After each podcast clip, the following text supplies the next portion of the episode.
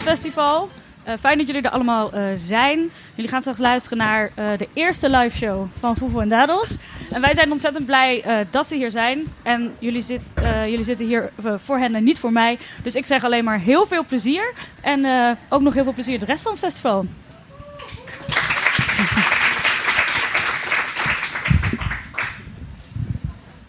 Welkom bij Foefoe en Dadels, de podcast waar vrouwen van kleur het honderd houden. Ik ben Munga Nyinde. Ik ben Suela. En ik ben Hazar. PS, vrijgevochten spellen wij met de zachte G. Welkom bij de aller, aller, allereerste liveshow van Foefoe en Dadels. Vandaag is het 28 september en we nemen deze liveshow op in het Amsterdamse Tolhuistuin als onderdeel van het Nederlandse Podcastfestival. Ik ben Munga Nyinde en ik zit hier met Suela en Hajar. Het is alweer vier maanden geleden dat wij met deze podcast begonnen. De afgelopen maanden zijn echt bewogen voor ons alle drie geweest. Wij gingen van een intieme WhatsApp-groep naar een netwerk van allemaal jonge vrouwen uit heel Nederland die zich identificeerden met ons verhaal. Wij voelen ons echt vereerd om dat te kunnen betekenen. En Fufu en Dadels werd echt geboren vanuit de behoefte om een platform te creëren waar de verhalen en narratieven van jonge vrouwen van kleur centraal staan. De naam Fufu en Dadels slaat op onze leefwereld. Een wereld tussen de verschillende culturele contexten die ons gevormd hebben en de behoefte om die leefwerelden samen te brengen. Vandaag spreken wij met niemand minder dan Aminanta Minte. Aminanta Minte is, uh, is onze gast. En uh, ze is 25 jaar oud, of jong. Trotse Brabander, journalist en producer. En in haar vrije tijd koopt ze boeken die ze nooit uitleest. en ze kijkt Koreaanse dramaseries. Ze is de oudste dochter in een gezin met drie kinderen en kwam op éénjarige leeftijd naar Nederland. In 2017 bedacht ze een concept voor een online platform dat zich richt op biculturele vrouwen, dat nu bijna een jaar live is. Welkom. Welkom, welkom. Aminante. Zo. Hallo, hallo. Hallo. Hi. Welcome, welcome. Thank you. Uh, met Aminanta spreken we vandaag over haar recent opgezette platform Alien Mac, over de geheime recepten achter die Alien Mac saus en over zusterschap. Altijd zusterschap. Maar eerst, zoals jullie van ons gewend zijn, even een recap. Uh, wat zijn we de afgelopen tijd allemaal tegengekomen? Wat hebben we allemaal meegemaakt? Um, ik wil heel eventjes inzoomen op uh, de klimaatmars die um, gisteren in Den Haag plaatsvond. Naar aanleiding van de VN Klimaattop in New York vorige week. Um, jonge klimaatactivisten zoals Greta Thunberg spraken vorige week bij de VN-klimaattop over de klimaatveranderingen en wat de klimaatveranderingen specifiek op jongeren, ja, wat voor invloed zij op jongeren hebben.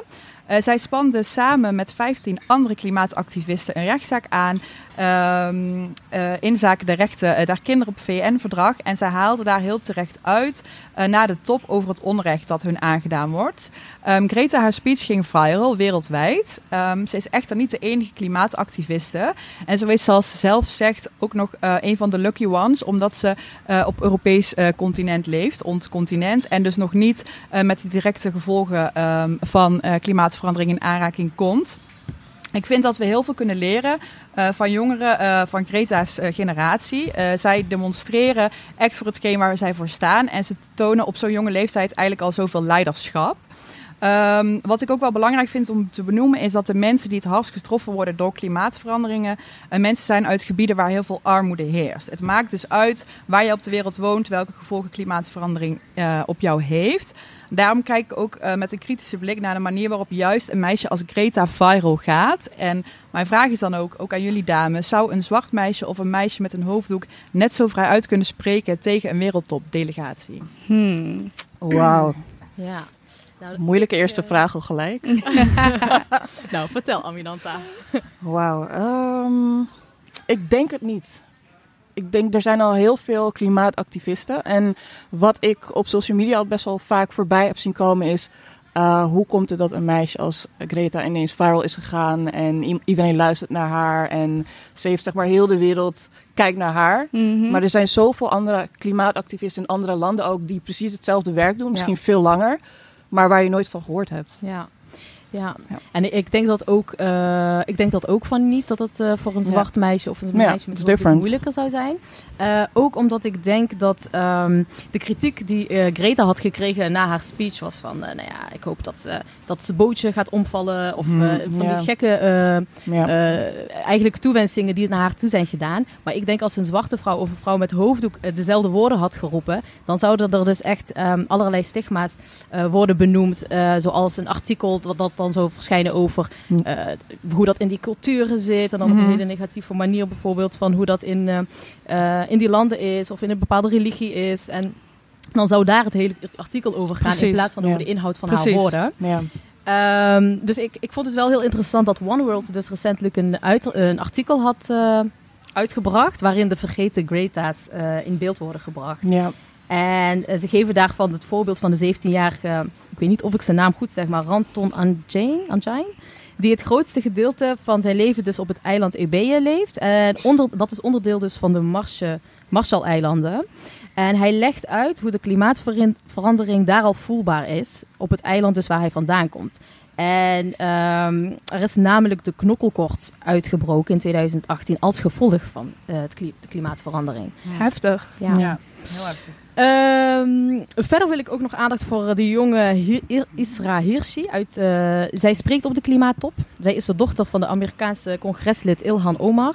En Omar legt met haar platform Zero Waste Act de nadruk op het afvalverwerkingssysteem eh, in de VS. Ja, hoe zit dat met het afvalverwerkingssysteem in de VS? Kun je daar iets meer over eh, vertellen? Ehm, nou, in de VS worden dus de afval ehm, eh, verbrandingsovens op 80, voor 80% in arme wijken geplaatst. Waar dus veel Ja. eh, mensen met, minder, met weinig geld leven. Hmm. En eh, vaak ook mensen van kleur eh, wonen. Ehm, en dat betekent eigenlijk heel praktisch dat dus 8 op de 10 jonge mensen, vaak dus die van kleur, die op, eh, opgroeien in zulke precaire omstandigheden. Hmm. En zij moeten ook nog eens de gevolgen slikken van deze klimaatafdruk. En Isra wil met haar platform Youth Climate Strike ervoor zorgen dat juist jongeren van kleur bewust worden Ja. van alles wat, eh, ja, wat, wat hun kan treffen of van de klimaatverandering. Ja, ik vind dat heel mooi dat eh, One World ons eh, wil laten weten welke, de, ja, welke vergeten Greta's wij eigenlijk ook eh, onder de aandacht eh, moeten brengen. Wat ik ook zo belangrijk vind aan de stem van Isra is dat ze de klimaatverandering weet te linken aan etniciteit. Ja. Isra heeft het over eh, hoe klimaatverandering op een ongelijke manier vaak voornamelijk armere gemeenschappen van kleur treft. Zij zegt, en terecht, dat het gevecht tegen klimaatverandering vaak wordt voorgesteld als iets wa- waar vooral witte kids zich druk om moeten maken en kunnen maken. En ik herken dat ook bij mezelf. Mijn bewustzijn over eh, het belang van strijden tegen klimaatverandering is echt wel op latere leeftijd gekomen. Ook vanuit het idee dat, ja, ja eh, veganist zijn, dat is toch iets voor witte kids, zeg maar. Ja. En hoe ga ik dat mixen met mijn eigen achtergrond Ja. en met de eh, heerlijke recepten van mijn moeder, weet je wel? Ja. Dus dat zijn echt elementen die, die wel spelen en waar eh, Isra ook wel grappige dingen over zegt. Zegt bijvoorbeeld een beetje om te trollen van ja, die witte, witte klimaatspaces hebben het over hoeveel ze van gras en meertjes houden. I can't relate to that. Vond ik wel heel grappig. Historica en journalist Helene de Beukelaar heeft voor het Brusselse nieuwsplatform Brus eh, onlangs een uitgebreid onderzoek gedaan naar klimaatverandering en warmte in de stad. Wat bleek? De armste wijken van Brussel, daar waar de meeste mensen van kleur leven, kampen in de zomer met het warmste weer.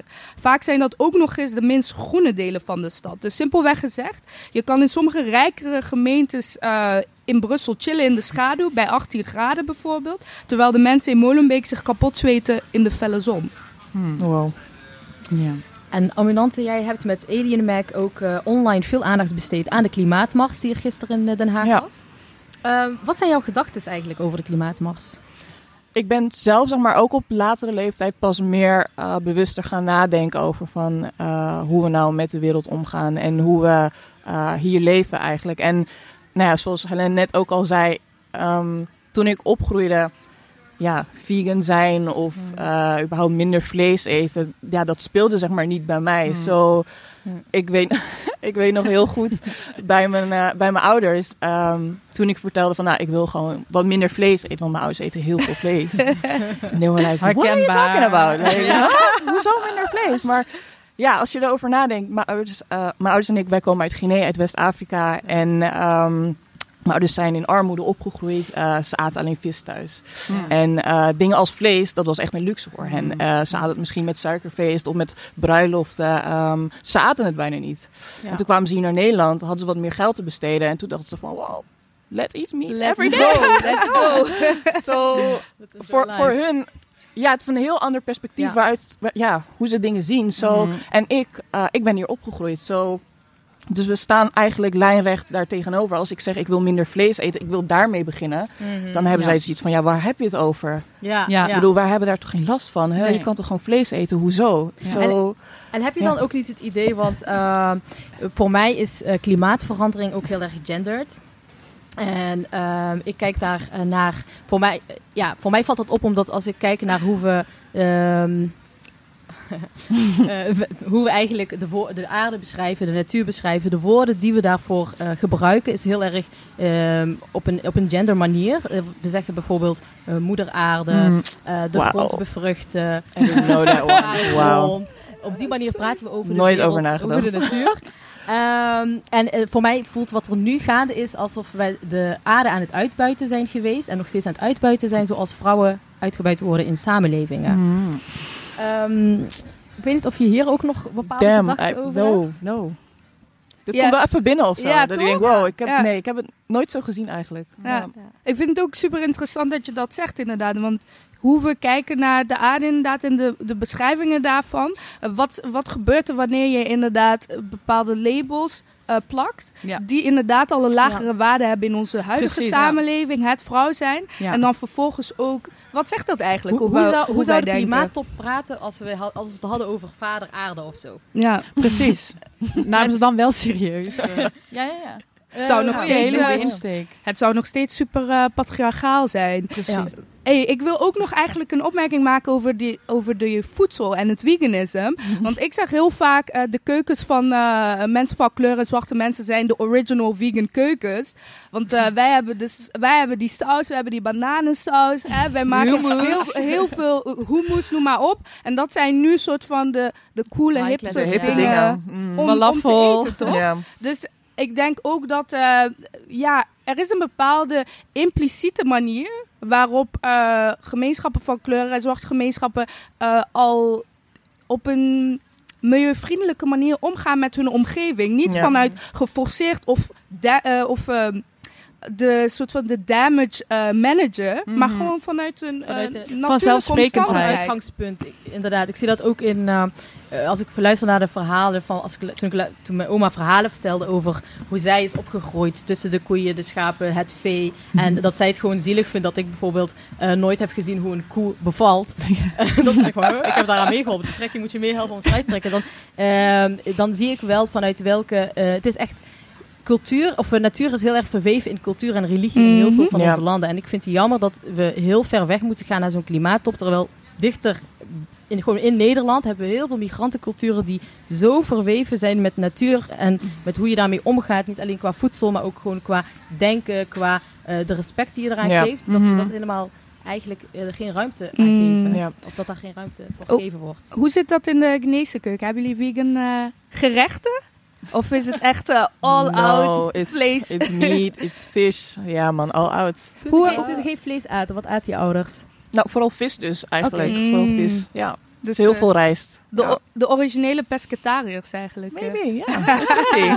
Wat, wat voor gerechten had jij toen je minder vlees ging eten? Ehm, ja, gewoon rijst eigenlijk. Gewoon met saus, maar dan zonder het vlees erin eigenlijk. ja. En ik probeer dit voor mezelf eh, te minderen, omdat ik dus gewoon ja, bewuster wilde leven. En Ja. het is ook gewoon niet goed voor je om zoveel vlees te eten. Maar ja, ik, ik kan er niet mee aankomen thuis. Like, they won't understand, no. Hey, voordat we inzoomen op Alien Max, zijn we heel erg benieuwd naar jouw persoonlijke verhaal, Aminanta. We willen je graag beter leren kennen. En dat willen we in ieder geval doen aan de hand van deze iconic tweet. Komt op het scherm terecht. Kan je hem even voorlezen voor ons? In de microfoon. Mannen van kleur, Help je moeder eens in het huishouden. Probeer je eens in te leven in je zus. En strik je eigen veters. Ik vond die laatste zo leuk. Hè? ja, en we zien Zaire Krieger eh onderin de tweet. eh mij, eh, Migado, ik wil schreeuwen uit frustratie van deze tweet. ja. Eh, en dan nog iemand eh, die het toch probeert te mansplainen. Ja, oh, always, always. Ja, ik tweet hem echt uit, eh, uit frustratie. Dus ik was, ik was deze tweet gewoon helemaal vergeten, want ik tweet gewoon heel veel bullshit. Maar, en toen kwamen jullie ermee en toen dacht ik, oh ja, I really did that. Maar really I that. really did that. Ja man, ik... eh, ja, één ding waar ik me echt heel vaak aan irriteer is gewoon ehm, de behandeling van eh, jongens en meisjes Mhm. binnen, binnen bepaalde communities, binnen mijn eigen communities. En eh, ik merkte gewoon eh, toen ik opgroeide in Nederland dat ik gewoon zag dat mijn broertje bijvoorbeeld meer dingen mocht en dat ik bepaalde dingen niet mocht. En Mhm. ehm, dat hij werd voorgetrokken of eh, gewoon kleine dingetjes eigenlijk waardoor ik dacht van waarom moet dat nou eigenlijk zo? Mhm. En vooral met huishouden bijvoorbeeld. Ehm, Ja. Ik respecteer sowieso mijn ouders en waar ze vandaan komen. En ehm, het- bij ons is het heel erg like man-vrouwrol. De vader is eh, het hoofd van het huishouden. Mm. En de moeder eh, zorgt voor de kinderen. eh, en zij doet het schoonmaken, het koken en alles. En dat, dat werd dus ook op mij zeg maar, neergelegd. Ik, Mm. ben, ik ben de oudste dus van drie kinderen. Twee jongens en ik dus. En ehm, ja, ik moest dan afwassen. En ik, moest, ik was heel verantwoordelijk op, opgegroeid, zeg maar. Mm. Ik, Ja. En mijn broertje, ja, mocht gewoon chillen. Ja, Playstation. Ja. En eh, ik ging buiten spelen. En hij was like, ha, maar hij kan ook afwassen. Hoezo moet ik dat dan heel de tijd doen, weet je? Ja. Ja. En moeder zei, ja, ja, hij is een jongen, dit en dat. Oh, eh, Hij is een jongen, ja. Dat. Maar hoezo? En dat heeft me altijd dwars gezeten. En naarmate je ouder wordt, ehm, ik ben wel blij dat ik zeg maar eh, die verantwoordelijke rol heb, want het heeft me ook heel ver gebracht en ik kan supergoed voor mezelf zorgen. En ik zie Ja. nu dat mijn broertje gewoon heel erg struggelt met zijn dingen. Dat hij gewoon, ja, I don't want to expose him, maar Karma hij- is Gebruik je het I echt mean- afwasmiddel voor afwassen of voor in de wasmachine? Mijn- Mijn broertje vroeg letterlijk laat hij is 26 eh, hoe je een wasmachine aan moet zetten. come on, grown ass man. Drag Ja. him. Really. Like, maar echt, maar gewoon dat gesprek. Mijn moeder merkt nu ook gewoon, mijn broertje is gewoon niet eh, onafhankelijk. Mm. En hij trekt iedere keer naar haar. Maar het is ook gewoon, hij is zo'n moederskindje, maar Mm. ze kan geen nee tegen hem zeggen. En als ik in de buurt ben, dan probeert ze een soort van stoer te doen. En dan zegt ze nee tegen mijn broertje. Maar zodra ik weg ben, dan zegt ze, oh, zal ik dit voor je Oh, koken? Zal ik dat voor je doen? En was like, Kapot grappig. Precies bij moeder. Heel om- herkenbaar. ja. Om even uit te zoomen, hè, want het is inderdaad een soort van een kritiek naar onze, eh, onze gemeenschappen zelf. Ja. Maar ik merk dat ik het ook altijd wat lastig vind. Zeker ook op publieke platforms. Je hebt dit bijvoorbeeld geplaatst op Twitter. En er reageerden wel allerlei mensen. Ja. Dus eh, ook eh, witte mensen hebben bijvoorbeeld deze tweet gezien. Ehm, eh, volgens mij was er een zwarte man die reageerde van waarom geen witte mannen. Terwijl Ja. jij het Ja. specifiek Ja. over eh, mannen van kleur ja, wilde mijn eigen hebben. ervaring. Ja. Mm. En ehm, hoe balanceer je zeg maar die, ehm, die kritiek op, Op je eigen, op je eigen gemeenschap, forced bias, door te praten onderling. Ja. Ja. En dan toch afschermen tegen een bepaalde witte blik die Ja. gebruikt kan worden, waar, waardoor van zeg maar, tegen je gebruikt ja, kan worden, Dus ja. dat die kritiek gebruikt kan worden als een stok om Van, ons gemeenschap nou? er weer mee te slaan. Precies. Ja. Ja. ik vind die lastig altijd.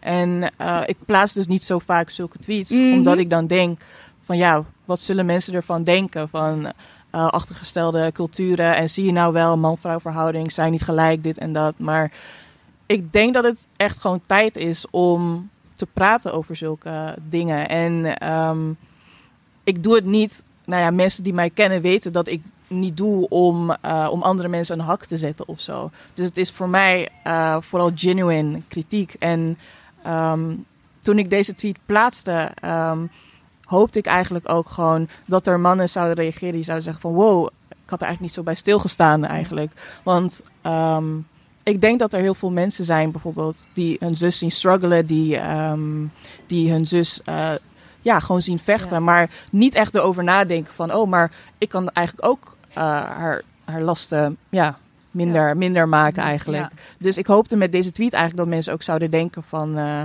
oh wow, weet je, ik heb er nooit bij stilgestaan. Want ehm, ja, zeg maar, in de community waar ik zeg maar, in ben opgegroeid... ehm, Ik weet niet wat ik wil zeggen. Nee, nee, maar is, dat, eh, is dat gebeurd? Heb je een gesprek gehad naar aanleiding van een tweet met eh, iemand uit eigen gemeenschap? Een man die zei en van, oh dat, god, is dan, dat, dat vind ik dan weer heel eng, zeg maar. Ik denk Hmm. dat ik daar dan weer nog niet klaar voor ben. Om dat gesprek te hebben dan. Ja. Met, eh, ja, ja, ik zou het wel willen doen. Ja. Ja. Nee, Maar, maar om nog heel even ook, eh, terug te komen Ja. op jouw eh, vraag over... eh, want het is eigenlijk een, een stereotype wat hier bevestigd wordt. Maar ik denk ook dat we een beetje Ja. een stuk verantwoordelijkheid moeten leggen bij gewoon iedereen die, die dit leest en luistert. Van ja, die stereotypen zijn ook wel waar. Maar er zijn ook andere verhalen van mannen die wel Ja. het huishouden doen. Mhm. Of Ja, of die wel meehelpen. Juist meer doen dan eh, bijvoorbeeld mijn tante. Sinds ik haar ken, de oudste zus van mijn moeder, ze is 60. En haar man, eh, die, eh, ik heb haar nooit zien koken. Ik heb haar nooit zien afwassen. Ik heb haar nooit zien She did good, girl. Gewoon alle, en zij heeft dan een dochter die een man heeft waarbij zij alles moet doen. Dus die dochter is helemaal in de war van, fuck, nou moet ik alles gaan doen. Want Ja. mijn vader doet alles. Mhm. Dus het, er zijn heel veel Tuurlijk, verhalen. en ja. dit is er Ja, dit is er eentje van. Dus ja. eh, in principe het is denk ik wel ook wel tijd dat wij ook gewoon die eh, kritiek wat we vinden in onze, of de pijnpunten in onze Ja. eigen gemeenschap, gewoon hardop mogen gaan roepen. Ja. En ja, eh, als iemand daar weer helemaal een verhaal van wil maken, oké, so be it. En ja. op onze eigen platform precies, it's time. focussen. Ja, zeker. De- Daarom zijn de eigen platforms zo fijn. Ja, hè? Die- Die een precies. safe space zijn om die dingen te bespreken. Ja. Ehm, ja. Want daarom hebben we dus onze eigen platforms om eh, Precies. onder ons te kunnen praten over dit Mhm. soort dingen. Aminante, wat wij altijd zo tof vinden is dat jij, eh, zoals ons, een stem bent van buiten de Randstad. Yes. Brabant Brabant. represent! Dat ik even benoemen. Kijk even naar Ja. Brabant. was- Ja, was- het was alleen maar Amsterdammers hier. Maar... Sorry, was even een gang intermezzo. nee, maar ehm, dat vinden wij dus heel tof. Ehm, jij kwam net als mij in ieder geval als jong meisje naar Nederland. Je bent net als mij eerste generatie migrant. Mhm. En je bent opgegroeid in Roosendaal. Ik in Eindhoven, wij allemaal in Eindhoven. Jij in Roosendaal. En Hoe in was- Zeeland. En in Zeeland Mm, inderdaad. ja. Ik ook trouwens. Ja. Gang, gang. Anyway, hoe was dat voor jou? Oh, ja man, where to start? Ehm, het is sowieso lastig, eh, want ik was het eerste kind van mijn ouders dus. Ik kwam Hmm. hier toen ik eh één jaar oud was. En ehm, ja, ik was de eerste met alles. Dus mijn ouders begrepen de taal niet, de cultuur niet. Ehm, ze moesten alles hier eigenlijk, ze moesten opnieuw beginnen. En ik ook. Ehm, maar ik ja, ging naar school natuurlijk. Zo voor mij was het ehm, makkelijker in die zin om dan de taal te leren, om in dingen mee te gaan. Maar ik merkte al gauw van, oh, dingen zijn voor mij toch anders. Het gaat er bij mij thuis toch anders aan toe. Vooral omdat ik ook eh, opgegroeid ben in eh, asielzoekerscentra. Hmm. Het was pas later dat ik dan, eh, nou ja, toen ik in Zeeland ging wonen, dat we dan een huurhuis kregen en dan in een woonwijk woonden. Maar eh, aan het begin van mijn leven stond ik er niet echt bij stil eigenlijk eh, dat ik anders was eigenlijk. Ik woonde eigenlijk met andere asielzoekerskinderen. We gingen naar dezelfde school. Dus het was zeg maar een soort van hidden community eigenlijk. Mm. En nou ja, toen verhuisde ik dus naar Zeeland en toen ging ik naar de basisschool. En ehm, het waren mensen die eigenlijk naar mij toe kwamen om te zeggen dat ik anders was. Like, ik had niet echt een probleem met hoe ik eruit zag of whatever. Maar het was iedere keer de opmerkingen die je kreeg. Waardoor je meer ging nadenken over van... Oh ja, ik ben anders. Mijn haar is anders. Ik praat een andere taal. We eten andere dingen thuis. En ehm, nou ja, als oudste, bij mij was alles... eh, ja, het eerst. Dus ik moest zeg maar een soort van zelf maar gaan uitzoeken hoe ik dingen moest doen. En ehm, Ik zeg altijd, om je te onderbreken, toen we naar de Unie gingen was het echt super moeilijk om al die tijdmanagement goed te kunnen. En daarnaast allerlei dingen. En toen zaten we met een groepje. En toen zeiden we ook van, wij zijn echt die, eh, hoe zeg je dat ook alweer? Die eh praxis eh, doe-het-zelfers.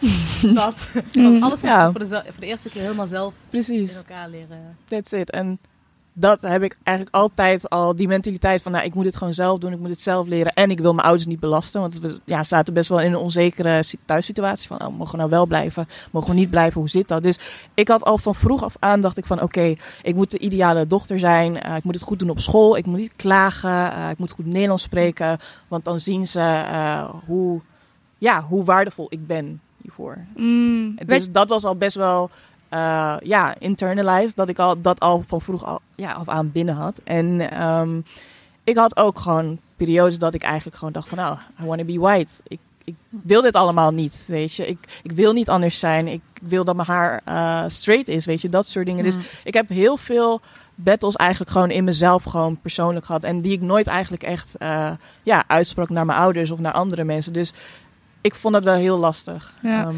Ja, wat, ik herken het heel erg ook voor mezelf, omdat ik ook de oudste dochter ben. Een eerste generatie ehm, migrant en ook inderdaad jongere broertjes. En bij mij heeft het soort van het, het, eh, dat hele proces van zelfacceptatie, Ja. maar tegelijkertijd ook ehm, moeten overpresteren. Ja, Ja, geleid tot een overprestatiedrang ja. Maar ook tot een vorm van perfectionisme die in bepaalde opzichten voor mezelf destructief, die zelfdestructief eh, werd. Ja. Ik geef een voorbeeld. Ik, eh, ehm, heb, ehm, ik heb er ook een keer over gesproken in een column voor One World. Shout out naar One World. En dat ging over faalangst. We hebben daar ook een eh, aflevering over gehad. Faalvoorwaarts voor de mensen die hem nog moeten terugluisteren. En daarin vertel ik ook over hoe dat ik eigenlijk op heel jonge leeftijd al zo'n idee had van ik moet altijd 9 centine halen. Ja. En in het Chinyarwanda heb je zo'n uitspraak, eh, ver- vertaald, los vertaald is dat heb je het muisje al gezien. En dat wordt gezegd wanneer iemand tot heel diep in de nacht doorgaat met werken. En dat hij zeg maar begint te fantaseren tot het punt dat hij muisjes ziet eh, flitsen door, ze, door de kamer, zeg maar. En dan, eh, ik weet nog dat mijn, dat mijn vader dan om één uur s'nachts, als hij dan naar bed ging, deed hij dan de deuren van mijn kamer op een keer open. En dan zei hij, hey, heb je het muisje al gezien? Als teken van, eh, ga gewoon slapen. Maar voor mij was het echt zo van, totdat ik weken wist dat ik morgen een 8 of 9 of een 10 ging halen, Ja. ging ik niet naar bed. ja. Ik was wat, 12, 13, 14? Echt heel crazy. Maar wel inderdaad die Die bewijsdrang iedere ja. keer. Ja, Ja. ja. ik wilde verschillende dingen bewijzen. Ik wilde aan mijn ouders bewijzen van... eh, eh, ja, jullie hebben me niet hier voor niks gebracht. Mm. Ik, wil, eh, ik wil een goede toekomst. Ik wil laten zien dat ik succesvol kan zijn. En ik wil jullie trots maken. En tegelijkertijd wilde ik ook aan heel Nederland laten zien van dat ik het waard was om hier te zijn. Dus ja, overprestatie, dat is echt gewoon... Ja, het was heel mijn leven wat ik deed. Iedere keer. Je draagt zeg maar een soort heel veel lasten eigenlijk. Ja, ja. Heel veel. eh, Er, er is een eh, tweet, ik weet niet meer van wie die was op Twitter, waarin eh op Moederdag werd eh, gezegd eh, van eh eh, shout-out naar alle oudste dochters. Jullie weten wat we bedoelen. Weet je Ja. wel, op Moederdag zeg maar. Alle oudste Ja, migrantendochters. we're the second moms. Zijn wij allemaal, hè? Ja, Ja. maar echt. Ja. Ja. Intens. Ehm, sorry. helemaal in je verhaal. Eh, veel, mensen, eh, wat veel, ja, veel mensen leren jou eigenlijk voor het eerst in de media kennen als model. Ja. En uiteindelijk heb je dus die indrukwekkende stap genomen om een eigen platform te creëren, Alien Mac. En eh Alien Mac wordt inmiddels gezien als een van de referentiepunten van maatschappelijk kritisch verslaggeving en populaire cultuur onder biculturele jongeren in Nederland. Je krijgt van alle kanten verzoeken om samen te werken met, grote, met gevestigde merken. Ehm, en dat li- klinkt als een supergroot succes op een. It sounds really good. Als je het zo zegt. Als je het Ga door, ga door. altijd, eh, Ehm, en wij zijn gewoon heel erg benieuwd. Waar eh, kwam die allereerste behoefte vandaan? En eh, had je dit soort succes eigenlijk ook verwacht? Uh, ik had. Nee, kijk. Ik hield altijd al van tijdschriften en mode. En dat was ook nog voordat ik eh, model was. En ehm, altijd als ik in die magazines keek, dan was ik zo blij als ik een Naomi Campbell zag of een Iman Hammam. En ik dacht, wow, dat is zo cool, weet je. En dat waren maar kleine plaatjes, maar ik werd al zo blij daarvan, weet je. En ik had, eh, toen ik journalistiek ging studeren eh, in Tilburg, toen had ik al een beetje het idee van, ik wil iets voor mezelf beginnen, ik wil iets opzetten. Maar Dus al heel jong eigenlijk. ja, nee, ik was al best wel jong. En ehm, ik merkte heel erg dat ik bepaalde dingen miste in mijn opleiding. Ik, buiten mijn opleiding was ik eigenlijk heel erg bezig met eh, maatschappelijk onderwerpen. Ik leerde zoveel van Twitter, like, dingen die ik niet eens op school kreeg. Dat ik echt dacht van, why am I even going to school? maar, en ik dacht, oh, het lijkt me zo dope om iets op te zetten. Maar ik durfde het nooit. En eh, nou, toen ging ik dus ook modellenwerk doen tussendoor. En ik merkte heel erg dat eh, het diversiteitsdebat toen opkwam. En er waren allemaal akkefietjes in magazines. eh, gewoon dat ze een donker model op de cover plaatsten na, een, eh, na ophef of zo. Dat je Ja. echt dacht van, wat gebeurt hier nou eigenlijk allemaal? En snappen ze het nou wel? En het werd, iedere keer was er weer iets. Was er weer ophef. Dat ik echt dacht van, ze snappen het niet of zo? Of wanneer komt er nou verandering? Dus je zit iedere keer zeg maar te klagen op Twitter van dit is niet goed, dat is niet Mhm. goed en dit moet er veranderen. En je zit erop te wachten totdat hetgeen komt wat jij wilt zien. Ja, Want, en En- dat miste ik heel erg. Want in mijn omgeving, en dat had ik dus ook op de journalistiekopleiding. ehm, mijn omgeving is gewoon de vrouwen die hier vooraan zitten bijvoorbeeld. Like, mijn co-founder Iman, eh, redacteur Naima. dit, dit zijn mijn vriendinnen, weet je.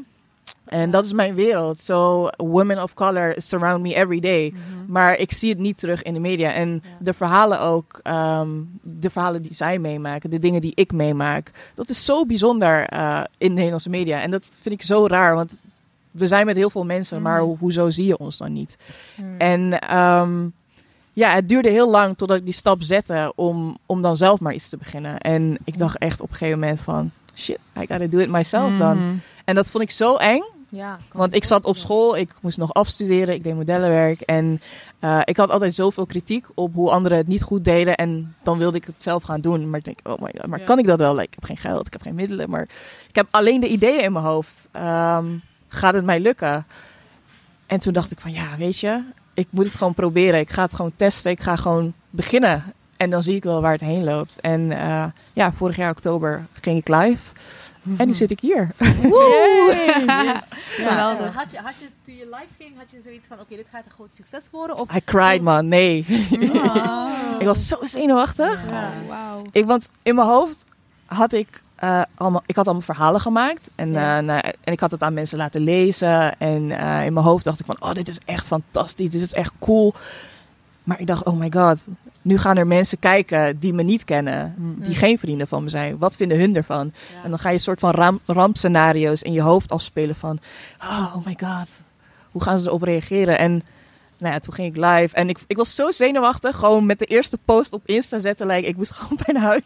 ik moest Oh, gewoon huilen. En, ehm, maar er, kwam, er kwamen zoveel positieve reacties. En ik had het gewoon niet verwacht. Nee. Zo raar. Ja, ja. Mooi. ja, je bent zelf die verandering waar je op bent te wachten. Ja. Dat, dat Maar is echt gewoon gek. krachtig, Dat is ja. heel gek. Ik zat, Ja. ik zat gewoon op mezelf te wachten, schijnbaar. Yes. Ja. Zo gebeurt het wel vaker eh, Ja. in het leven, ja. I guess. En je, en je sp- bespreekt op eh Alien Mac ook heel veel zaken die inspelen op het doorbreken van taboes.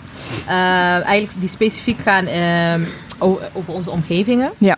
Ehm, je spreekt met jong biculturele mensen over de uitdagingen die ze ervaren rond Ja. hun mentale gezondheid. Ja, onder andere. ja, want onlangs hebben jullie eh, eh, ergens voor de zomer een event gehad. eh, in samenwerking met eh, eh, Mental Health Islamic Youth. Ja. Ehm, waarin jullie eh, een event organiseerden dus om, om dat eh, ja, Om mental health te bespreken. Hoe creëer je nou zo'n safe space dat je echt mensen bij elkaar krijgt die dat soort dingen met elkaar gaan bespreken? Hoe doe je dat? Ik denk wat, wat hielp bij Alien Mac is ehm, de genuine stories eh, die we maakten. Dat mensen gelijk aanvoelden van dit zit goed. Eh, de makers daarachter ehm, snappen het.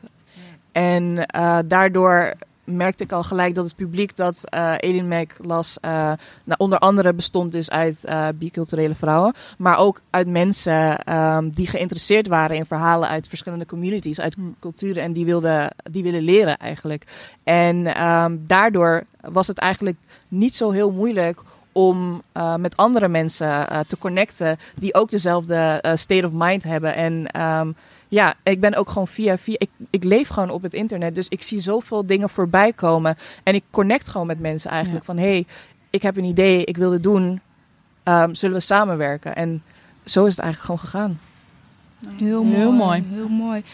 Over ehm, die mental health ehm, events voor ons, door ons. Hè? Ja. Wat ik wel heel vaak merk is dat als ik dan heel even advocaat van de duivel ben. vaak is het wel zo dat wij zeg maar naar dat soort events gaan. Maar ook vertrekken, ons vertrekpunt als gemeenschap is vaak wel een soort van taboecultuur rond eh, hulp zoeken voor je mentale Ja. eh, om je mentale gezondheid te verbeteren. Waardoor je ook erg. En dat, dat, dat heeft heel veel verschillende redenen. Een van de redenen is omdat de psychiat- psychiatrie heel erg wit is, natuurlijk. Dus dan voel je je niet per se welkom als eh, persoon van kleur, als zwarte persoon, om hulp te gaan zoeken. Ja. Maar dat zorgt er natuurlijk wel voor dat er ook heel veel gebroken mensen afkomen op zulke events. Ja. Um, in Mm. activistengemeenschappen zien we ook dat, zeg maar, dat heel veel gebroken mensen Ja. ook aan activisme deelnemen. En ik vraag me dan ook vaak af van hoe kunnen we beter eh, voor elkaar gaan zorgen? En hoe zorg je er ook voor dat ehm, ergens die space heling brengt, Ja. maar tegelijkertijd ook de eerste stap kan zijn naar hulp zoeken. Mm, en, ja. en, en, en in kaart brengen welke verschillende manieren er zijn om hulp te zoeken die wel openstaan voor Ja. eh, Ja, voor ik, ik wilde heel erg eh, met de Iftar Talks ehm, dat er een ruimte zou komen waar eh, moslimjongeren ook hun verhalen zouden kunnen delen. Maar ik was in het begin ook bang van, oh, straks gaan we daar met z'n allen zitten janken en dan gaan we weg en dan is er nog niks veranderd. Mm. Dus eh, ik, heb, ik had een panel eh, samengesteld eigenlijk met mensen uit eh, verschillende werkvelden. Waaronder dus ook een psychiater met moslimachtergrond die echt specifiek op die doelgroep gericht was. En die dus ook echt kon vertellen van ehm, ja, wat voor verhalen zij dan hoorden en wat zij die personen dan meegaf. Dus het was niet alleen van eh, kom en share your story, maar ook van ehm, ja, hoe verder en eh, hoe kan je die stap zetten om hulp te zoeken. En zeg maar tijdens het event eh, was het heel mooi om te zien. Was, eh, het, was, het, het was een panel dat bestond uit vier mensen. Maar, en er was ook een audience. Maar op een gegeven moment ging het, de audience gewoon connecten met het panel. En het publiek ging ook met elkaar in gesprek van... oh, dit heb ik meegemaakt en ik, ik heb het zo, zo zus en zo aangepakt. Dus ehm, ik probeer ook, na, na, naast dat ik dus ehm, meer, eh, ja, meer openheid wil creëren... Dat is eigenlijk al een doel op zich ehm, voor het probleem. Wil ik eigenlijk ook mensen tools aanbieden om eh, ermee verder te gaan. Erover na te denken van oké, maar wat nu verder? Mooi. Heel mooi, heel mooi. En ehm, met, je, met Alien Mac doe je ook nog... heb, je, heb je laatst wat me heel erg opviel in dat hele eh, debat van het niqabverbod. eh was jij eigenlijk volgens mij de enige medium die ehm, een, eh, een echt een niqab-draagster eh, had uitgenodigd of in de kijker zette om haar verhaal zelf te laten eh, doen. Want het verbod heeft direct impact op haar leven. Ja. Ehm, waarom vond je die keuze zo belangrijk? Om haar naar voren te schuiven? Want je was de enige. Ja. Als, nou, als ik was goed in verteld. april was ja, ik was wel zeg maar een van de ik was de eerste, De eerste ik was de eerste denk ik die Ja. eh, dat verhaal maakte. Ehm, het was eigenlijk gewoon toevallig gelopen. Ehm, waar ik woon zag ik dus altijd een vrouw in niqab rondlopen. En ik zag haar, ehm, ik zag dat mensen altijd naar haar keken. En ik merkte zelf dat ik ook wel eh, af en toe keek. En ik was vooral benieuwd naar, naar wie ze was en hoe ze zich voelde. En ik was ook benieuwd van, wat vind je ervan dat iedereen jou eigenlijk aanstaart? Ja. En, maar ik durfde nooit op haar af te stappen. en ik kijk nu naar mijn co-founder Iman. Ik, ehm, ik ga dus iedere dag met de trein dus, eh, naar mijn werk. En daar zag ik haar dus altijd lopen. En op een gegeven ik vertelde dat dus tegen Iman dat ik haar altijd zag. En dat ik met haar wilde praten eigenlijk. En Iman zei, jij moet gewoon op de afstappen. Ik zo, nee, dat is toch raar? Het is toch raar om gewoon zo random in iemands pers- personal space zo eh, dingen ja, binnen te komen. Maar en, nou ja, ik kreeg die kans niet meer, want ik zag haar op een gegeven moment gewoon niet meer. En op een dag zag ik haar dus en ik was met Iman. En Iman zei, ja, je moet gewoon naar haar toe gaan. Je moet gewoon, je, je moet gewoon met haar praten. Ik zo, oké. Dus toen ben ik heel awkward op haar afgestapt. dat is dat is heel gênant. ik schaam me heel erg. Maar ik ben gewoon naar haar toe gelopen, naar het bushokje. En ik zei dus van, vind je het vervelend als ik je als ik vragen kom stellen eigenlijk. En vind je het eigenlijk vervelend als andere mensen, random mensen naar je toe komen en eh, was gewoon persoonlijk vragen. Ja, ik ging gelijk eigenlijk van, van, vind je het vervelend eigenlijk als ik naar je toe kom en als ik je vragen stel. En was like, oh, nee, nee, ik vind het hartstikke leuk en ik wil graag met je praten en dit en dat. En Mooi. we, hadden, we, hadden, gingen- we gingen zo lang praten over van alles en nog wat. En ehm, ze, vertelde, ze vertelde super persoonlijke dingen. En ik dacht, wow, dit is zo bizar wat je allemaal meemaakt. Eigenlijk gewoon in 20 minuten had ik al echt zoiets van, dit is echt crazy, jouw lijf, weet je. Mm. En ik vroeg haar ook gelijk van, zou je, zou je het leuk vinden als ik jou zou interviewen eh, voor mijn platform? En eh, nou, toen had ze gewoon de nummer gegeven. Dus ik was helemaal in shock naar huis van dat het gewoon zo, eh, dat ze gewoon ja zei überhaupt. En dat, makkelijk ook. Ja. Ja, dat zeggen, ja. Ja. en Maar nou ja, want, want wat is dan... Wat zou er niet makkelijk moeten zijn geweest? Denk je dat er... Nou, ik, ik merk zeg maar ehm, in mijn omgeving dat mensen heel erg een afkeer hebben tegen media en dat ze niet vertrouwen en dat ze Mm. denken het zijn sensatiezoekers. En zo wilde ik dus niet op haar overkomen. En ik dacht, want ik was genuine gewoon benieuwd naar haar ervaringen. Maar ik dacht, ja, zo kom ik naar haar toe en dan denkt ze, ja, wie is deze chica? en waarom bemoeit ze zich met mijn leven? En waarom vraagt ze me van alles? Maar ja, het voelde heel erg, ehm, ja, alsof we elkaar gewoon kenden. Het was gewoon heel chill en ze gaf me gelijk de nummer en we gingen gewoon eigenlijk over en weer appen. En op een gegeven moment gingen we gewoon meeten en hebben we gewoon super lang gepraat over het leven. En het was niet eens van, ik ga jou interviewen. Het was meer van, wie ben je en ehm, ja, waar kom je vandaan? Tell me about your life. En we hebben gewoon een paar keer gezeten en gepraat eigenlijk. En toen is er dus een verhaal gekomen. En ehm, dat was dus in april dat ik het uploadde. En het was eigenlijk het eerste verhaal over een eh, vrouw in Nederland met een niqab eigenlijk. Nog voordat eh, de wet helemaal inging. Ehm, ja, dus zo was het gelopen. Ja, Heel zo, mooi. zo belangrijk dat je, dat je op die manier bijdraagt aan het eh humanizen van, eh, Ja, van dit precies. soort. Omdat, eh, Ik vind dat verhalen. heel erg belangrijk, ja. En dat is ook het hele ding met Alien Mac is... Ik wil ons gewoon neerzetten als de personen die we zijn... en niet als de ander, bijzonder of whatever of zo. Dit zijn onze ervaringen en dit is hoe we, eh, hoe we leven eigenlijk. Het is niet gemaakt voor een wit publiek. Nee, het is voor ons. Ja. Precies. Ja. Mooi. Wij hebben het als vriendinnen ook vaak eh, gehad over de onderlinge verhoudingen tussen vrouwen van kleur en zwarte vrouwen. Het eerste stuk dat ik voor Alien Max schreef heet letterlijk Zusterarchie. Er gaat over de hiërarchie tussen zusters, dus over hiërarchie in zusterschap. Jouw identiteit is net als eh, ja, zoveel van ons supergelaagd, eh, zwart, vrouw, moslima. Hoe heeft dat, denk jij, invloed op je dagelijkse leven? En vooral ook de manier waarop mensen zoals jij en ik zusterschap beleven. That's the question. Mm. Ja, zusterschap is voor mij ehm, eigenlijk niet zo vanzelfsprekend. Ik denk dat heel veel mensen zich herkennen in het verhaal van dat je altijd een soort, in een soort van concurrentie bent met andere mensen.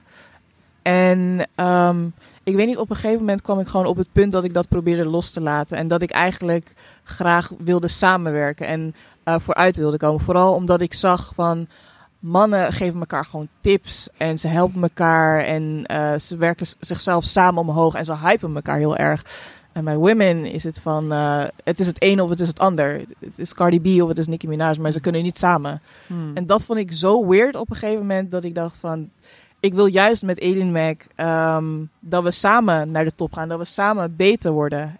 En ik heb dat heel erg met mijn vriendinnen, dat we elkaar gewoon helpen en eh, elkaar supporten in mekaars dromen en ideeën. En ehm, dus zo, ik weet niet, zo zie ik eigenlijk zusterschap. Mhm, heel en mooi. nou ja, dat was dus eerst niet echt zo. En ik merk nog steeds met heel veel vrouwen ehm, dat ze het super dope vinden ineens van wow, ja, women support women. Alsof het iets nieuws is eigenlijk. Ja. Dat vind ik zo jammer. Ja. Ja, om- Terwijl het eigenlijk gewoon, ja, gewoon moet zijn. omdat we ergens ook gesocialiseerd zijn om, eh, el- om elkaar als concurrentie te zien. Hè? Ja, is- zoals, zoals Chimamanda dat ook zegt in haar TED-talk. Niet, niet voor onze eigen soort van gewin, niet eens. Wat Ja. zij dan bijvoorbeeld nog beter zou vinden. Maar voor the attention of men, zoals ze het Ja. zelf zegt. Ja. En dat, is wel, eh, dat is wel iets om stil te staan bij het feit dat dat heel erg aan het veranderen eh, is. Hoe zit dat met de verhoudingen tussen zwarte vrouwen en vrouwen van kleur onderling volgens jou? Hmm. Dus de hiërarchie ertussen bedoel je? Niet per se de hiërarchie, maar in de zin van je persoonlijke ervaring. We hebben het, eh, we hebben het eh, vaker gehad over ja, hoe breng je dat samen. Alien Mag is een platform voor eh, mensen van kleur in general. Dus zwarte mensen, mensen van kleur. Iedereen komt daar samen. En jij laat ook op een hele diverse manier zien van hoe diffuus en divers de islamitische gemeenschap is. Dat het eh, een, een, een moslim in Nederland er niet op één manier uit Uitziet. hoeft te zien. ja. Hoe ervaar jij dat eh, in je persoonlijke leven? Ja, ik heb daar wel heel erg eh, moeite mee gehad. Omdat ik sowieso al, altijd heel veel vragen kreeg van nou, waar kom je vandaan en hoe zit dat nou? En dat vind ik in principe niet heel erg. Maar ik merkte ook binnen mijn eigen community dat, ehm, ja, dat mensen verrast waren als ik zei dat ik moslim was. Mm. En ehm, nou ja, dat je een soort van moet eh, bewijzen of zo. Ken je Mm. dit of ken je dat? Like, ik, heb, ik heb een hele andere cultuur, maar ik ben alsnog moslim. Mm. Dus, ehm, dus je hebt zeg maar binnen ja, bepaalde culturele... Er zijn overal zeg maar groepen, Mhm. iedere Ja. keer. Ja. En dat is heel annoying. En ehm, ik heb dat zelf eigenlijk niet meer zo. Ik heb me altijd, zeg maar, nou ja, proberen moeiteloos te bewegen tussen verschillende groepen. Omdat ik gewoon zoveel, ja, mijn identiteit is gewoon gelaagd of zo. Ja. Dus het is niet het een of het ander voor mij. Ik ben Nee. en moslima, maar ik ben ook black. Zo, ja. Ja. dus, ehm, dus hoe ik dat zie, ja. Soms is er wel, ik denk dat er wel een soort van beef is soms tussen bepaalde groepen. Ik weet niet of jullie dat ook eh, zien. Ja, dat kun, ja, ik denk ja, dat wij dat wel kunnen herkennen. Dat eh, Ja. wat je aangeeft van eh, dat je je moet eh verantwoorden dat je inderdaad moslim bent. Ja. Dat soort, eh, dat komt mij niet, eh dat is niet onbekend voor mij. Dat Ja. dat, eh, dat zo'n vraag vanuit de groep waar ik vandaan kom gesteld Ja. wordt, dat dat eh, een hele shock is. Eh, weet je, van nee, je bent Ja. gewoon ook zo geboren, net als, snap Ja. je? Dat, eh, Ja. Dus dat is, ja. Ja. Sorry, wat was je vraag ook alweer? En, en ik vind ook... eh, wat Jij stelde de vraag van of, of wij dit ook herkennen. Nee, nee, ik nee, maar jij je sprak ook. Je had net een andere vraag. Nee, dat was, Oh, dat dat was inderdaad Oh. de vraag. Ja. En, en Oké. Die verhoudingen. Eh, en dat wat je nu vraagt eigenlijk is ook Ja. eh, het moment waarin ik dan echt zo'n eh, soort van plaatsvervangende schaamte heb eigenlijk. Ja, maar dat hoeft niet. Nee, nee, I know. Nee. Maar ik bedoel meer van, eh, omdat ik het herken. Omdat heel vaak als, eh, eh, bijvoorbeeld in de moskee waar ik eh suikerfeestgebed doe. Daar, zijn, eh, daar komen de enige zwarte eh, moslims die daar komen door het jaar heen zijn vaak Somalische eh, zwarte Ja. mensen. Eh, dus dat is zo van, oh ja, Somaliërs zijn moslims. Maar dan in met het suikerfeest en offerfeest komt eigenlijk van iedereen. Dus eh, ook heel veel West-Afrikaanse moslims komen en noem maar op. En dan eh, zie je heel vaak van, oh, Zo verrast. er Dit nog. kan ook, ja, ja, ja, dat, ja, ja, wel. ja. Eh, stupido's. Ja, de. Ja. En, eh, of, of van, oh, is hij bekeerd? Ja, dat, ja, dat het niet vanzelf, vond dat het niet dom een gegeven kan Dat is zijn. Ja. weet je wel. Mm. En, Oh ja. eh, het bestaat dat het gewoon, eh, ja, zwarte, eh, dat er zwarte moslims bestaan gewoon. Hallo, kom op. Hallo. Ja. Het gewoon de helft van, eh Nee, Afrika maar is de- islamitisch en de andere helft is een beetje christelijk. Dus zo is het een beetje. Een beetje, Nee, nee. ja. Een beetje, maar dat- ja. Zo heel Maar eh, dat zijn zeker wel onderwerpen waar wij ook eh, Ja. eh, in ons de, de diversiteit die wij met z'n drieën met elkaar meebrengen, daar praten wij heel veel over. Ja. Dus, eh, en het zijn ook soms eh, moeilijke, pijnlijke gesprekken om dat inderdaad toe te geven van je eigen groep. Van ja, wij eh, kunnen ook onderdrukken. Wij- Ja. Sterker nog, wij doen dit Ja, ook. we hebben onderling ook en we hebben onderling struggles. ook eh, Ja. eh, eh, eh, ra- racisme. De, Ja, dus- anti-zwart racisme Ja. specifiek, inderdaad. Ja. Aminata, ik wil het eh, ook graag met jou hebben over het geheime recept achter Alien Mac. Die saus waar we het eerder over hadden. Ehm, kijk, veel jonge mensen zullen de behoefte voelen om iets voor zichzelf te beginnen. Een eigen platform, een onderneming eh, te starten. Ehm, en dan heb ik het ook heel erg persoonlijk over mezelf. Hè. Ik heb daar ook al mee gestrukkeld toen ik jonger was. Eh, wat zou jij willen zeggen tegen jongeren die een drempel voelen om een eigen platform op te zetten? Begin gewoon. ja, man. Heel goed, zo simpel kan het that- that's zijn. it eigenlijk. Ja, ja, ja. ja. Zonder onderneming. Ja. That's it. Just, ja. just start. ja. Want ik had zo lang het idee in mijn hoofd. Ik had in 2017, 2016 al, dacht ik er al over na. Maar je praat jezelf gewoon een bepaalde angst toe. Ja. Van, wat als dit? Of kan ik dit wel? Of kan ik dat? Je zit gewoon een soort van te wachten. Terwijl je eigenlijk gewoon heel goed weet wat je wilt. Mhm. En ik begon gewoon met schrijven eigenlijk. Ik had al zoveel plannen voor verhalen. En ik ben ze gewoon gaan uitwerken. Mhm. En langzamerhand bouw je dat op. En merk je van, oké, dit gaat ergens Precies. heen. Dus Ja. begin gewoon. Ja, nee, hele goede grappig dat zeg. Ik ben eh, een podcast aan het luisteren.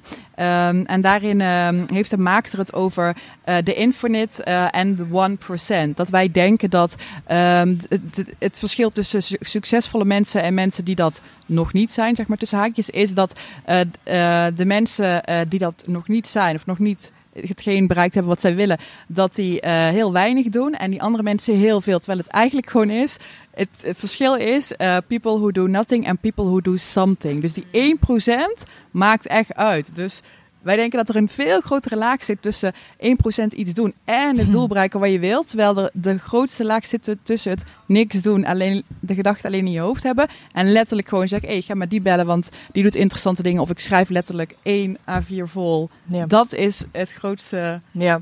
Dat is de gap, zeg maar. Dus Zo belangrijk om bewust van te zijn. Hoe heet Ja. de podcast, Die Wela? podcast heet Unfuck Your Brain. Ehm, en eh, ze, ze hebben 100 afleveringen. Dus je hebt heel veel om naar te luisteren. In 20 minuten heel goed uitgelegd over hoe, jou, hoe jij zelf eh, jouw brein eh, kan controleren. En hoe simpel je brein soms werkt. Gewoon letterlijk echt. Je gaat allemaal redenen bedenken van nee, dat kan niet om dit, om dat. Nee, zij legt gewoon heel goed uit, de maakster, hoe je brein werkt, hoe simpel het is. Dus Unfuck Your Brain. Ik heb er heel veel aan en ik hoop jullie ook. Yes, we zetten hem in de show notes. Yes. Ehm, eh, ook, ehm, wat ik ook nog heel even wil benoemen, Aminanta, is dat ehm, ik merk zelf hè, vanuit eh, persoonlijke ervaring dat, ehm, kijk, met een beetje geluk weet je als je een platform wil oprichten dat er fondsen beschikbaar zijn. Dat er gewoon geld is voor jonge creatieve makers. Want eh, laten we wel wezen, het ontbreekt er niet aan jonge creatieve makers. Mhm. Maar wat ik. Wat de struggle voor mij in ieder geval is, is dat ehm, die instituten, naar mijn ehm, mening, niet genoeg hun best doen om die jongeren ook te bereiken. Het is, als je subsidie wil aanvragen, dan hebben, we- hebben wij zelf ook eh, gezien, is zoveel papierwerk, zo'n weerwas, dat je echt denkt, ja, laat maar, hier begin ik niet aan. Ja. Ehm, herken jij dat? Dat, Ja, dat, dat fondsen makkelijker moeten, hoe zouden fondsen de jeugd ja, op een betere manier Ze kunnen moeten bereiken? gewoon naar de plekken toe gaan waar de jongeren zijn. Hmm. En dat is het hele ding. Ik, ja, ik ben dus echt gewoon aan het googelen en zo van wat voor fondsen zijn er. En er gaat gewoon een hele wereld voor me open. Dat ik denk, wow, ze stellen zoveel geld beschikbaar voor makers. Maar ze geven het altijd aan dezelfde groepen. En ik denk, Ja, hoe komt het dat ik dat niet weet van waar ik naartoe moet überhaupt? ja. Hoe Super komt dat, denk je? Het, het, voelt, het voelde voor mij altijd heel erg elitair. Mhm. Subsidie aanvragen, Ja. Dat soort dingen. Gewoon papierwerk en wat ze je allemaal vragen. En de vraagstelling, de formulering. Je hebt eigenlijk niet eens zin om te beginnen. Laat maar. Je denkt al van, ik maak niet eens kans of zo. Ja. Ja, Ja. Ja. ik, ik zie het juist. Voor mij is subsidie aanvragen echt zoiets waar ik heel Gewoon je veel, hobby. eh, heel allergie eh, Oh. mee heb. Dan denk ik van, oh, daar heb ik weer zo'n Marokkaan die subsidie komt. De subsidie Marokkaan. Maar Uit, volgens eh, mij ja. valt het nog allemaal Is dat mee, een maar dat is echt in mijn hoofd dan zo van, oh ja, moet ik dan subsidie aanvragen? Kan ik het dan niet zonder geld doen? Ja? Dus- maar, maar- de- de- het feit is, die, die gelden zijn beschikbaar. En er zijn Ja, heel veel fondsen die gewoon geld over hebben. Dus Ja. laten we allemaal money to gewoon... blow. eh, ja. Maar wat Hajar zegt is wel een belangrijke kritische noot. In de zin dat eh, over die overprestatiedrang waar we het eerder al over hadden. Mensen van kleur worden er wel anders op afgerekend. Wanneer zij gebruik maken van gelden die beschikbaar Mhm. worden gesteld. We zien het continu op, eh, op eh, social media, op Twitter. Als er ophef is over een platform opgezet door mensen van kleur. En oh wee, als ze dan ooit ergens subsidie hebben gehad. Dan zijn ze subsidiekoeien, dan eh, zijn ze subsidietrekkers. En dus als jij zeg maar wordt behandeld als iemand die, die inderdaad de vreemdeling is, die van Mm. buiten afkomt, eh, daarom heb ik ook zo'n allergie voor het woord diversiteit, dan word je ook behandeld alsof er iets wordt afgepakt van de originele mensen die het verdienen op het moment dat jij subsidie eh, krijgt. En er is een eh, quote van Sarah Ahmed die ik, die ik deze week ook op Insta heb gedeeld. Van, zij zegt: To be welcomed is to be positioned as the one who is not at home. ja. Ja. En dat is voor mij ook echt wat, eh, wat dat welkom heten, dat diversifieren. Ik sta ervoor open. Ja. ja. Da- dus pas als, jij zegt, pas als wij leren internaliseren dat deze gelden van ons zijn. Wij worden niet verwelkomd in deze ruimte. Ze zijn net zo goed van ons als van een ander. Ja. Dan pas kunnen wij ook internaliseren dat het ons toekomt. En dat wij dus dat kunnen Krijgt- gebruiken ja. om onze platforms inderdaad groter en eh, succesvoller eh, Ja. te maken. Nou, dan gaan we over naar eh, onze rubriek Wat is heet, wat is zoet. Eh, in deze rubriek eh, bespreken wij alle dingen die ons hebben geïnspireerd of heel erg geïrriteerd. En voor deze aflevering willen wij heel graag naar de memes die jij opstuurde. we hebben aan jou yes, gevraagd yes. wat jou inspireert. nou, wij gingen echt stuk. We kunnen ze even op het scherm. Yes, Aminante, het is duidelijk dat veel van wat jij doet echt heel erg draait om Fubu for us, by us. Ja. En dat onderling gesprek over serieuze thema's voer jij ook vaak met de gezonde dosis zelfspot. Ja. Op Twitter noem jij jezelf zelfs meme girl. Ik noem je liever meme queen. en eh, voor onze rubriek Wat is heet, wat is zoet... heb jij vandaag vijf van je favoriete memes meegenomen. Dit is de eerste. Ehm, we laten er dus even een paar zien. En we zijn heel erg benieuwd naar waarom jij eh, deze memes gekozen hebt. Even Eh, voor de dat- luisteraar, ja. kan je het even oplezen Oh, wat ja. er gezien wordt. ja, dat eerste plaatje, dat mist nog eh voorkant. sorry. Ja. Ik weet niet of die daar ook bij Oeh. is. Jawel, Oh ja, ja. of course I support men's rights. Men's rights to shut the fuck up. Ehm, ja, deze pakt me Ja, altijd. Dat de hoofd er ook gewoon bij. Ja, dat Ja. kunnen mensen niet zien. Nee, maar Misschien moeten we het in onze story nog een keer. Ja, met die gitaar er Ja, ook bij. nee. ja. Geweldig. Wat Ja. zegt deze meme? Deze meme doet me denken iedere keer als vrouwen eh, het hebben over, ehm, ja, over hetgeen wat hen wordt aangedaan. Of ze kaarten iets aan. Dat er altijd weer een man springt van oké, maar what about men and what about us? En Ja. dat irriteert me gewoon, eh, dat irriteert me gewoon heel Ja. erg. Set it right. Ah, dit is, ja, dit was, eh, gisteren eh, heb ik hier echt op gelachen. Toen ik voorbij zag komen. En is jouw vader. Dit is echt mijn vader trouwens. Precies ook die, hoe hij erop staat. Maar het is een meme eh, wat, wat er staat. This is how an African dad looks at, at you when you pursue a career that goes against his wish and you turned out to be successful. En dan zie je zo... Uh, man hele shock. Ook een gelebbe-achtig Ja. staan en dan zo... Alleen die blik van een halve grijns, niet helemaal... Ik ben een beetje trots, maar... Oké, eh, Van, en wat Ja. vind je ervan, van de podcast? En wat vind je van dit? En dan Ja, precies. alleen die blik en dan... That- that's enough. Dan weet je al dat je hebt gewonnen. Gewoon. Ja? Dit kleine lachje, ja. Als je die blik Ja. nou in real life wil zien, mijn vader zit daar. En dan Ja. Hi papajaltje. Ja, dit, het- ik denk, wat ik het leukst vind aan dit soort memes, is dat het gewoon heel erg eh, de tijdsgeest eh, weergeeft van, en van onze cultuur ook überhaupt. Like, volgens mij is onze cultuur gewoon, onze, onze generatie, eh, de uitvinders van memes. Like, we Ja. did that shit. Je kan Like, foto's maken En, en dit plaatje met die vader, dat is gewoon mijn vader. Maar dat is ook jouw Ja. vader, Ja. weet je. Like, toen ik zei, ik ga journalistiek studeren. Mijn vader zei, nou, weet je het zeker? Moet je niet rechten gaan studeren? En je moet je soort van... Je wilt hem gewoon het tegendeel bewijzen, Ja. weet je. En dan, nou ja, nu zit ik bijvoorbeeld hier. Nou, dan zou hij gewoon staan van... Maar ook, Ja. ook, dat ze geen, ook dat ze geen woorden gebruiken, hè? Voor, om Nee. te zien hoe trots ze zijn. Nee, gewoon Je zo, merkt de het wel, blik is ja. al genoeg. Dan weet je al van, oké, I won. Ja, I De blik is goud waard. Volgende meme. Ja, dit is echt voor mij echt... Ja, deze was gewoon... eh, Vertel. Ja. Wat, ehm, Oké. Kijk, ik, ben, ik heb ook twee broertjes. Dus, en jij ook. Heel herkenbaar. Eh, Kunnen jullie de ja, meme even even voorlezen. beschrijven? Yes, oké. Het is een plaatje van een eh, moeder die aan het koken is. Dus iets aan het voorbereiden. Ze heeft een pan voor zich. En dus de, het onderschrift is... My mom says if my brother and I had wives, she wouldn't have to do this. Oh well, lol. en dan staat er dus eh, een comment onder van iemand anders, van een vrouw. En die zegt... Your mom has two useless sons. Precies. nou, dat is echt genoeg. Dat is echt heel erg genoeg. Ja. Ja, it- ja, that's my life. That's, it really is. Ja. Ja. Ja. Same. De volgende meme. ehm, we zien een eh, zwarte vrouw eh, die bijna gekust wordt door een witte man. En ehm, de eh, boventitel is... Hey, I've never kissed a mocha, chocolata, brown sugar, caramel, kukla, toffee, frappuccino, dolce de leche, gingerbread, Hershey syrup, girl buff. Huh? Het zijn gewoon letterlijk situaties uit mijn leven die Mm. ik heb gewoon meegemaakt. En dat vind ik gewoon zo dope eraan. Like, Ja. je, kan, je kan er soort van... Soms word je er gewoon boos om. Maar dan denk je, ja, het is gewoon ridiculous dat dit Mm. mij gewoon overkomt. Mm. Like, en dat je dan ziet dat andere mensen het ook is overkomen. Dat je denkt, oh my god, it's so It's still weird. happening. It's Ja. still happening. Ja. Ja, ik, ik, ik, toen ik dit zag, moest ik denken aan... eh laatst had ik een gebeurtenis dat een, eh, een oud collega van mij afscheid van mij ging nemen. En hij gaf mij een knuffel. En hij zei precies daarna...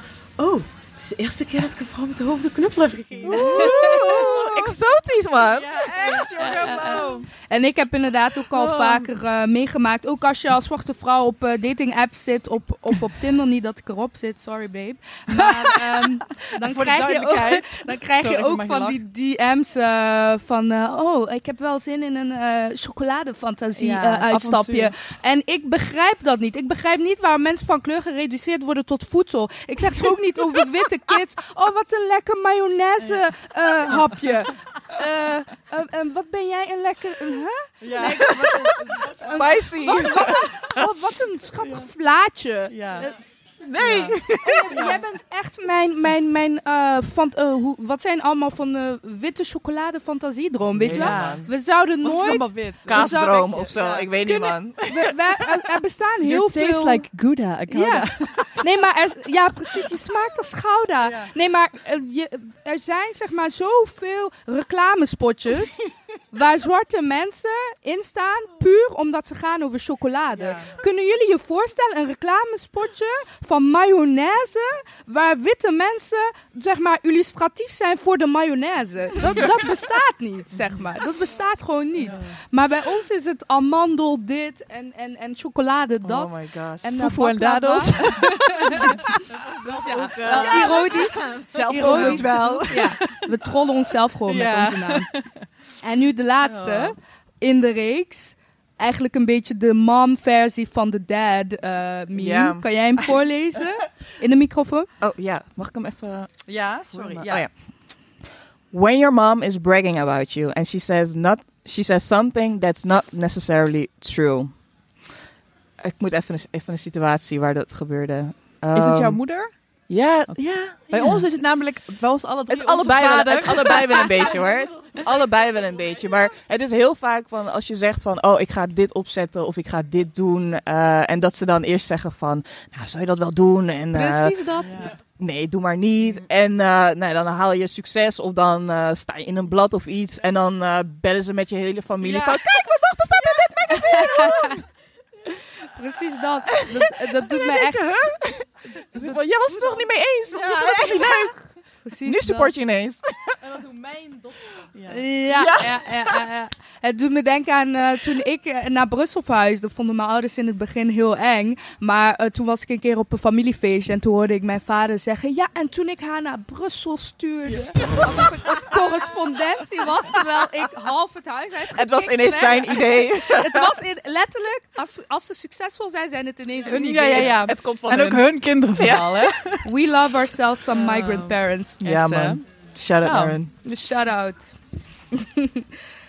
nou, we zijn alweer helaas aan het einde van Super deze allereerste live show van Fufu en Dadels gekomen.